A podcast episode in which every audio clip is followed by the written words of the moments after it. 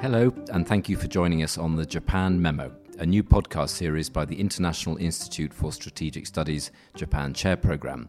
My name is Robert Ward, the IISS Japan Chair and Director of Geoeconomics and Strategy. And I'm Yuka Koshino, Research Fellow for Japanese Security and Defense Policy at the IISS. In this podcast, we hope to unpack why Japan matters to the Asia Pacific region and beyond today. Each month, we will bring you an episode to understand how Japan is trying to navigate today's dynamic geopolitical and geoeconomic landscape as a promoter of the rules based international order. We will explore a wide range of topics such as Japan's diplomatic relations, economic statecraft, and security and technology policies.